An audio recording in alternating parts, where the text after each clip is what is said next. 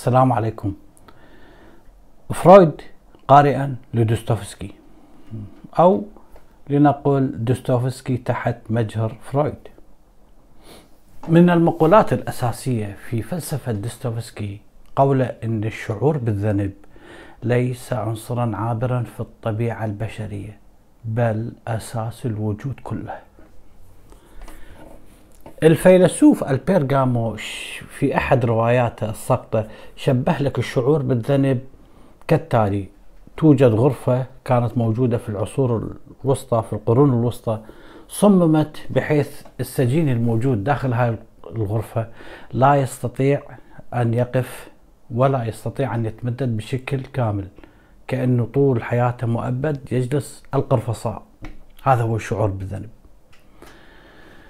دوستوفسكي عاش شخصيا الشعور بالذنب بشكل مبكر جدا.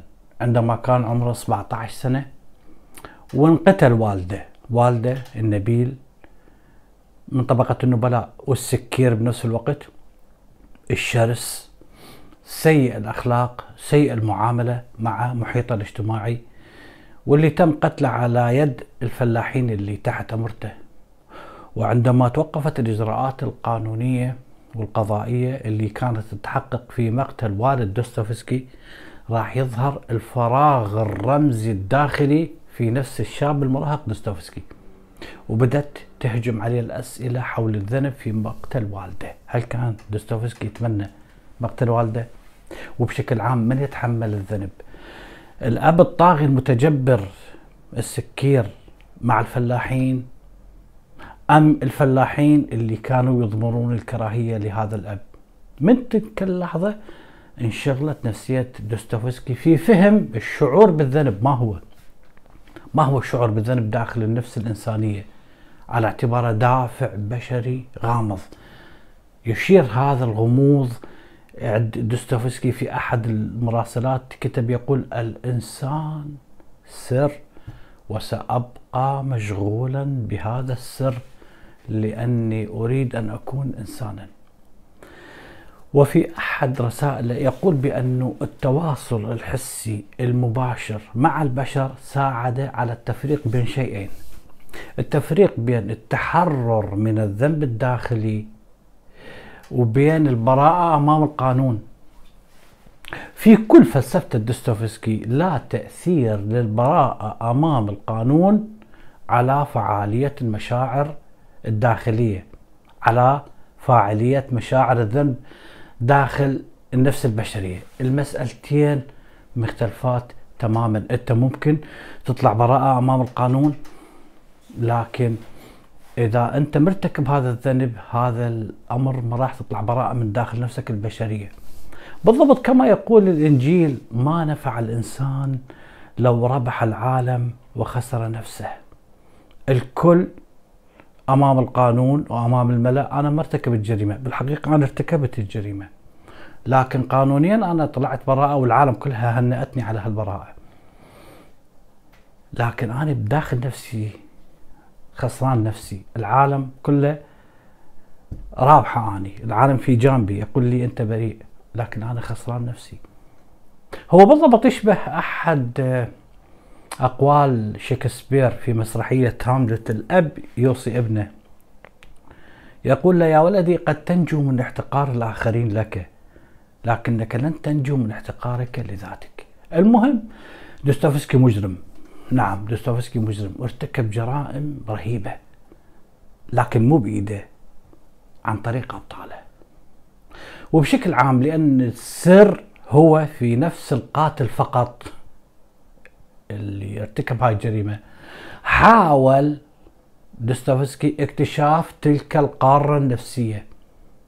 ومع ذلك في كل كتبه في كل رواياته دوستويفسكي ارتكب أنواع من الجرائم لا تعد ولا تحصى عن طريق أبطاله. قتل مثقفين مثل راسكولنيكوف في الجريمة والعقاب. قتل سياسيين مثل كيريلوف وستافروجين في الشياطين. قتل لأسباب عاطفية مثل آه رواية الأبله قتل جريمة قتل الأب في رواية الأخوة كرامازوف وهنا راح تستجيب مشاعر الذنب بشكل أو بآخر في كل جريمة. نتحدث عن دوستويفسكي وجريمة قتل الأب. معروف أن دوستويفسكي هو ليس كاتب روايات بوليسية. ولا أدب جريمة بهالناحية راح يأتي عالم التحليل النفسي فرويد حتى يبحث في رواية الأخوة كرامازوف بشكل مبكر جدا. وراح يتأثر بفكرة موجودة في رواية الأخوة الأخوة كرامازوف أن جميع الأولاد متورطون في مشاعر الذنب أزاء مقتل والدهم. فعند فرويد مقالة نشرها سنة 1928 اسمها دوستوفسكي وجريمة قتل الأب. يعلن فرويد أن جريمة قتل الأب هي الجريمة الأساسية والرئيسية للبشرية والفرد. وفي الأمثلة اللي راح أتكلم عنها ما يوضح هذا الأمر. نأتي إلى الجريمة والعقاب وبطلنا راسكولنيكوف راسكولنيكوف طالب جامعي بطل رواية الجريمة والعقاب. يقتل مرابية عجوز مع أختها هذا المثقف الحالم. يقتل هاي المرأة المرابية بدم بارد بدون أي ضمير من أجل كسب المال. ويا ريته مال يسوى مال بسيط جدا. ورغم فلسفته المنطقية التحليل المنطقي كل محاولاته التبريرية اللي حاول راسكولنيكوف أنه يقلبها في راسه حتى يجد مخرج منطقي يبرر عملية القتل لإنسان. لكن مع ذلك بعد أن يرتكب بمجرد أن يرتكب الجريمة راح يجي الشعور بالذنب حتى يسدك الطريق على أي محاولة تبرير. هو كان مقتنع اقتناع تام قبل ارتكاب الجريمة. مجرد أن ارتكبها انتهى. مسار الرواية رواية الجرم العقاب هو فعليا مسار الاعتراف بالذنب. الاعتراف هنا مو بمعنى التوبة المخدرة للضمير أو مجرد انكشاف مغذي للنرجسية أبدا بل هو اعتراف بالجريمة. يفند دوستويفسكي هنا بشكل أساسي نظريتين فلسفيتين كانتا سائدتين في عصره. الأولى هي تبرير إزهاق الحياة باسم الأيديولوجيا الفكرة. وكانت كانت في وقتها المعاناة الاجتماعية وهي السائدة ومحاربة الهيمنة الثقافية. تبرر هالشيء والثانية النظرية النفسية اللي دافعت عن براءة بعض المجرمين. لماذا؟ لأنهم ارتكبوا تلك الجرائم تحت نوبات جنون مفاجئة. القاتل راسكولنيكوف في رواية الجريمة والعقاب ليس مجنون.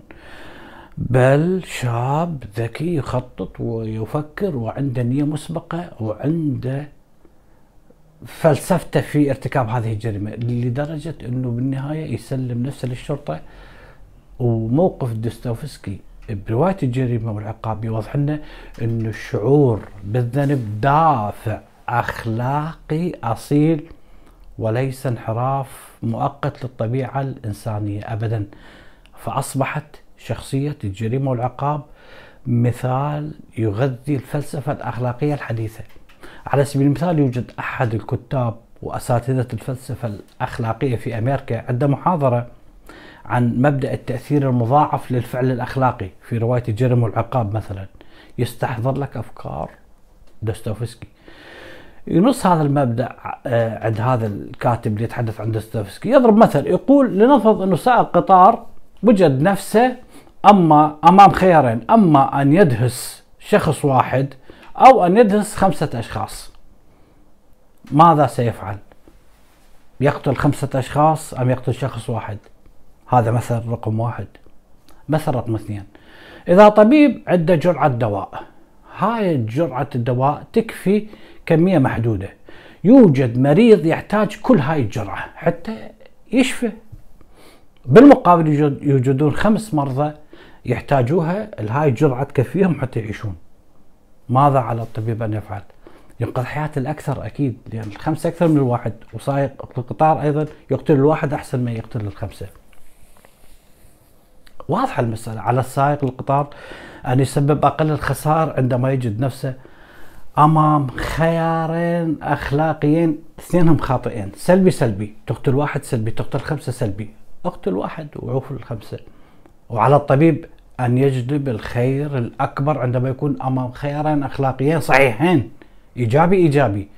تنقذ حياة شخص إيجابي. تنقذ حياة خمسة إيجابي. فأنت انقذ الخمسة واترك الواحد. لكن دوستويفسكي لا. بالفلسفة الأخلاقية عنده رأي آخر. عندما قام راسكولنيكوف بتسليم النفس للشرطة بعد ارتكاب الجريمة هو إشارة إلى عدم الجواز بقيام أي فعل خاطئ أخلاقيا من أجل جلب منفعة سلبية أو إيجابية. القطار والطبيب. يجب أن لا نقتل شاب حتى نستخدم أعضائه حتى ننقذ خمسة أشخاص مرضى. يجب أن لا تقوم المحكمة. بقتل إنسان بريء لم يرتكب ذنب أمام العدالة لأنه بمقتله ستهدأ ثورة ثورة حرب أهلية وتنقذ مئات الأرواح.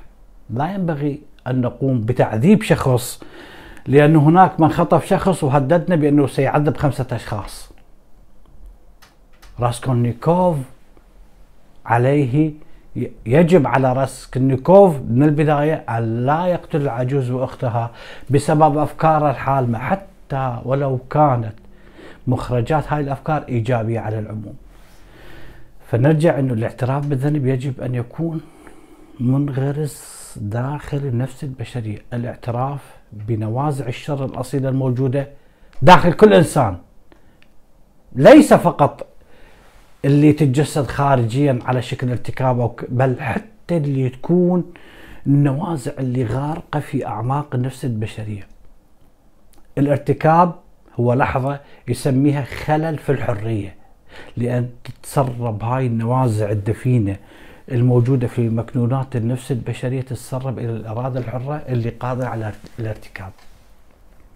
مصيبة هاي الذوات القادرة على الاعتراف بالذنب تتصل مع بعضها البعض عكس الذوات المتكورة في مشاعر مشاعر آه، غير محسوسة.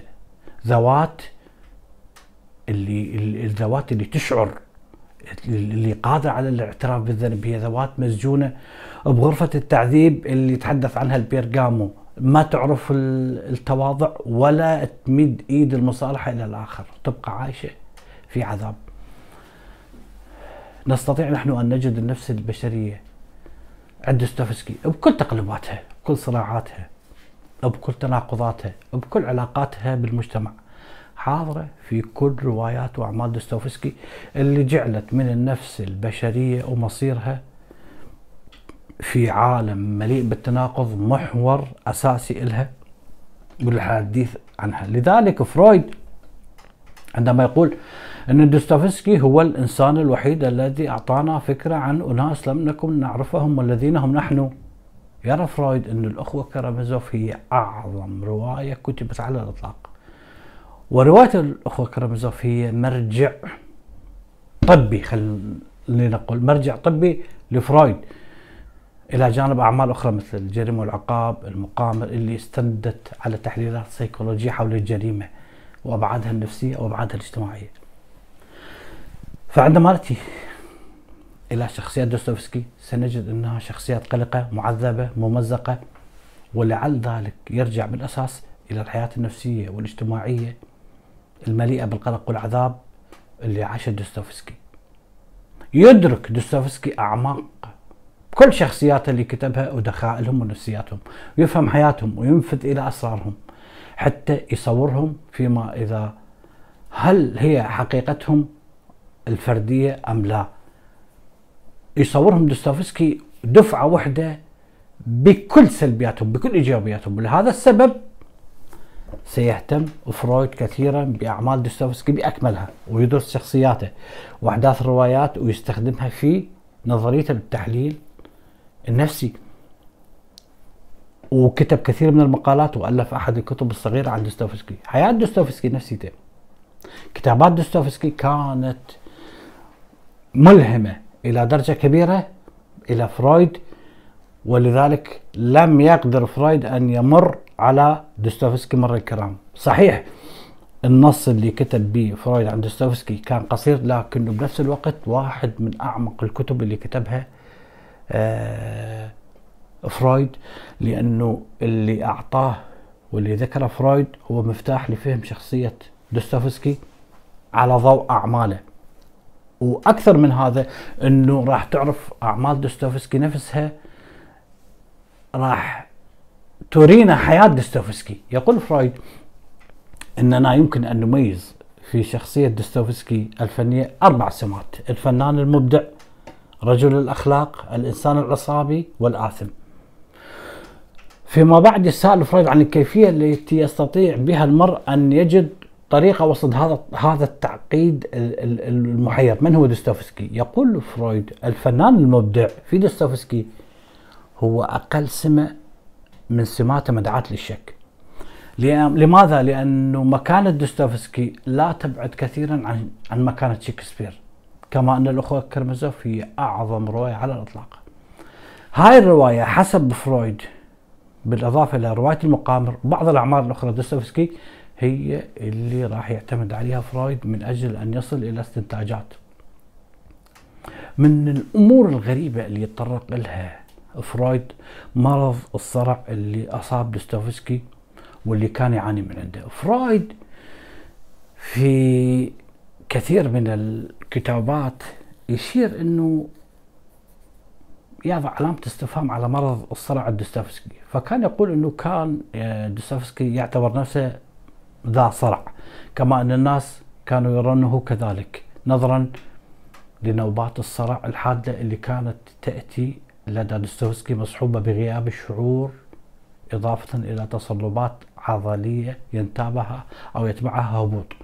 يقول فرويد أصبح من المحتمل ان ما كان يسمى صرعا. عند فرويد ولو لم يكن إلا عرضا من أعراض عصابه. ينبغي أن يشخص تبعا لذلك عبارة عن عصاب هستيري أي إنه مجرد هستيريا حادة. صحيح هنا فرويد يعني يقول نحن لا نستطيع أن نكون على يقين من هذا الأمر لسببين. السبب الأول إنه معلوماتنا عن تاريخ الصرع عند دوستويفسكي قاصرة وغير مكتملة وغير موثوق بها وثانيا لأن فهمنا للحالة المرضية.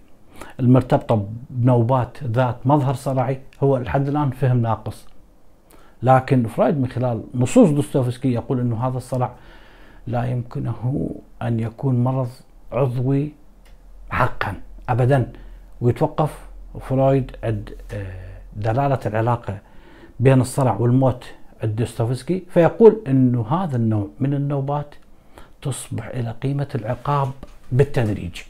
الصرع فيما إذا كان فعلا دوستويفسكي مصروع هذا إلى تقريبا نوع من نوبات إلها قيمة العقاب بالتدريج مما يعني ان صاحب النوبة دوستويفسكي يكون في الأصل راغبا في موت شخص آخر ليصل إلى الرغبة في أن يكون هو هذا الشخص. والنتيجة النتيجة أنه هاي النوبة هي عقاب. هي عقاب للذات على رغبة في الموت موجهة ضد أب مكروه. راح نجد تفصيل أكثر. نتكلم عن دستويسكي وقتل الأب. فرويد أكثر شيء يهتم برواية الأخ كرامازوف بموضوع قتل الأب. اهتم بهذا الموضوع كثيرا دوستويفسكي. لماذا؟ لأنه طبعا هو الكتاب هذا كتاب سنة 1926 ولم ينتهي منه إلا سنة 1900 تقريبا 28 بعد أن ظل متردد طويلا يعالج بنصوص الموضوعات الموجودة مثل قتل الآب، عقدة أوديب، الإحساس بالذنب، ربط ب من خلال رواية الأخوة كرامازوف وفرويد ربط بفكرة قتل الأب بفكرة التماثل معه. شوف ماذا يقول فرويد؟ يقول فرويد أن جريمة قتل الأب هي الجريمة الأولى في البشرية يتكلم عن عقدة أوديب ومن عندها يذهب إلى الأخوة كرامازوف حتى يقارن بين قتل الأب آه يقارن بين قتل الأب عند رواية عند مسرحية هاملت شكسبير وعند الأخوة كرامازوف إحنا نعرف جيدا إنه في مسرحية هاملت الأب يقتل على يد أخيه وليس على يد ابنه لنعتبره إسقاط. لكن رواية دوستويفسكي تعدو خطوة أبعد من ذلك. صحيح الجريمة هنا برواية الأخوة كرمزوف ما ارتكبت بيد أحد أبنائه الشرعيين ولو بل بيد شخص آخر. لكن مع ذلك هذا الشخص الآخر هو أيضا ابن المقتول سمريدياكوف الابن غير الشرعي. اللي يقال أنه فيدور كرمزوف آه، اعتدى على امرأة مجنونة وبالتالي ولدت ابن وضعته على الباب وهربت. ف فيدور كرامازوف رباه وصار ابن. يقال مع ذلك هو ابنه ليكون ابن غير شرعي. هذا الابن غير الشرعي اللي هو سمردياكوف أيضا كان يخضع إلى تأثير من إيفان كرامازوف الابن الشرعي الابن الملحد لفيدور كرامازوف أضف إلى ذلك هناك تعاطف من دوستويفسكي مع القاتل تعاطف لا حدود له. هذا كلام لفرويد. فيصبح من المنطقي اعتبار آه، دوستويفسكي ينظر إلى القاتل كمخلص. فالكره اللي يجعل الابن يرغب في قتل أبيه حسب فرويد يرتبط بمن؟ يرتبط بإعجاب خفي اتجاه هذا الأخير إعجاب الابن بأبوه. الطفل يريد ياخذ مكان أبوه. ليس فقط حسب فرويد ليس فقط لأنه يكرهه وليس فقط لأنه يريد إبعاده وإنما كذلك لأن الإبن معجب به وبمكانته ويريد أن يأخذها. حسب فرويد إنه ما يجعل الإبن يتراجع عن فكرة القتل هو الخوف من العقاب المتمثل. بماذا؟ المتمثل بالإخصاء. موضوع مقرف ما نعيدة. لكن مع ذلك كفكرة حتى لا يكون الموضوع مشتت. حسب فرويد الابن يحب أمه. الرضيع ويشعر بالغيرة من أبوه ويتمنى موت أبوه. لكن الابن يدرك أن الأب إذا درب هالشيء ماذا سيفعل؟ سيقوم بإخصائه. لذلك الابن يخشى هذا العقاب ويبقيها رغبة مكبوتة. بالتالي التراجع عن هذه الفكرة فكرة قتل الأب أو فكرة الإخصاء التراجع عن هذه الفكرة سيولد إحساس بالذنب. عند الطفل ولو تمني موت الأب. وفرويد راح يسقط لك كل هاي المفاهيم والأفكار على دوستوفسكي. فينتهي إلى نتيجة إن دوستوفسكي يملك شخصية إجرامية بامتياز. كيف دوستوفسكي يملك شخصية إجرامية؟ يقول لأنه اختار الروايه شخصيات عنيفة مجرمة هدامة أنانية. مثل من؟ ديمتري كرامازوف سمردياكوف الابن غير الشرعي أيضا وإيفان كرامازوف وعزز رأيه بوقائع فرويد عزز رأيه عن إجرامية دوستوفسكي بوقائع كانت موجودة ضمن سيرة حياة دوستوفسكي من ضمنها الإدمان على القمار. دوستوفسكي في فترة من فترات حياته كان مدمن على, على القمار. نعرف كما ذكرت أن دوستوفسكي لم ينفذ مشروع قتل الأب شخصيا بل أوكل لمن, لمن؟ للشخصيات الموجودة. بالرواية مع ذلك تفنن لك دوستويفسكي بالجريمة فهو لم يسند مهمة تنفيذها إلى المتهم الرئيسي بالرواية اللي هو إيفان كرامازوف بل جعل كل أبنائه ضحية. طبعا باستثناء اليوشا كرامازوف. كل اللي اشتركوا اللي كانوا يتمنون قتل الأب جعلهم ضحايا اللي هم مشاركين بها مثلا الشهواني اللاهث وراء نزواته ديمتري كرمزوف اللي في احدى اللي في احدى المرات تشاجر مع أبوه قبل مقتله وقال لماذا يعيش مثل هذا؟ فقط أفهموني لماذا يعيش شخص مثل هذا؟ الملحد الساخر إيفان كرمزوف اللي في احدى المرات أخبروه إنه أخوك إيفان تعارك تشاجر مع والدك فقال إلى جهنم سراطين تأكل بعضها. وبالأخير الابن غير الشرعي سمرتياكوف المجرم المصاب بالصرع. كلهم مذنبين بنفس القدر ما داموا جميعهم تمنوا حدوث مقتل الاب وتقبلوه بعد وقوعه. اترك الإخوة كرامازوف تعال إلى القمار. يتحول فرويد أو التحليل الفرويدي من الإخوة كرامازوف إلى القمار. خطوة سيكولوجية جديدة فرويد يتحدث وفرويد دائما يعني يعني ما يضع اعتبار لأي شيء هو يؤمن فقط بالتحليل لا أكثر ولا أقل يتحدث فرويد يقول يقول إنه دوستويفسكي نشر مذكراته وزوجته أيضا نشرت يومياتها يلقي ضوء على حادثة مهمة في حياته وهو إنه كان عند دوستويفسكي هوس بالقمار. هنا يجي فرويد يقول هذا الهوس بالحقيقة باعمال دوستويفسكي موجود في أغلبها لكنه نجد له الصدى الأكبر في رواية المقامر. فينقل فرويد عن دوستويفسكي قوله في إحدى الرسائل يقول أقسم إن التوق إلى المال لا شأن له عندي بلعب القمار. على الرغم من إن الله نفسه يعلم كم إني في حاجة إلى المال. هنا راح يصبح من المنطقي عند فرويد أن يبحث عن النزوع إلى القمار. لماذا؟ دوستويفسكي إذا لم يكن بحاجة إلى المال أو ليس من أجل المال يلعب القمار. هنا راح يخليه تحت المجهر، راح يقول إن القمار كان بالنسبة إلى دوستويفسكي طريقة أخرى لمعاقبة الذات. كيف؟ حتى يثبت هذا الشيء يعود فرويد إلى تحليل دوستويفسكي وعلاقة طفولته بالقمار ومعاقبة الذات حتى يقول يقول فرويد إذا كان الهوس بالمقامرة مع الصراعات الفاشلة لتحطيم هذه العادة وتخلص من عندها وما استطاع مع الفرص اللي يقدمها لمعاقبة الذات تكرارا للدافع إلى الاستمناء. يقول فرويد فإننا لن ندهش إذا اكتشفنا. أن هذا الهوس عند دوستويفسكي بالمقامرة يشغل مكانا كبيرا في حياته. ونحن لا نجد بعد كل هذا حالات من العصاب الشديد لم يلعب فيها الإشباع الشبقي الذاتي في الطفولة والبلوغ دورا. والعلاقة بين الجهود اللي تبذل لقمعة حتى يترك لعب القمار. وبنفس الوقت الخوف من الأب معروفة جيدا بحيث لا تحتاج إلى أن تذكر. فرويد كان ينطلق من سؤال جوهري هي ما هي إمكانية التحليل النفسي في تفسير الأعمال الأدبية والأعمال الفنية بوجه عام؟ هل هناك إمكانية عن طريق هذه الأعمال؟ ويصل فرويد إلى جواب هو أنه لا تكتفي لا تكفي هذه الأعمال الأدبية لا تكفي بالبحث حتى تأكد طروحاتها بالأعمال الفنية أبدا ولا بأن نطبق على الشخصيات اللي أبدعها خيال دوستويفسكي عن الأمور في التحليل النفسي بل اللي يهمني يعني حسب فرض اللي يهمني هو تفسير عملية الإبداع الفني بالذات كيف حدثت عملية الإبداع؟ وأنا أريد أن أبين الكيفيه التي بنى بها دوستويفسكي ذلك الإبداع.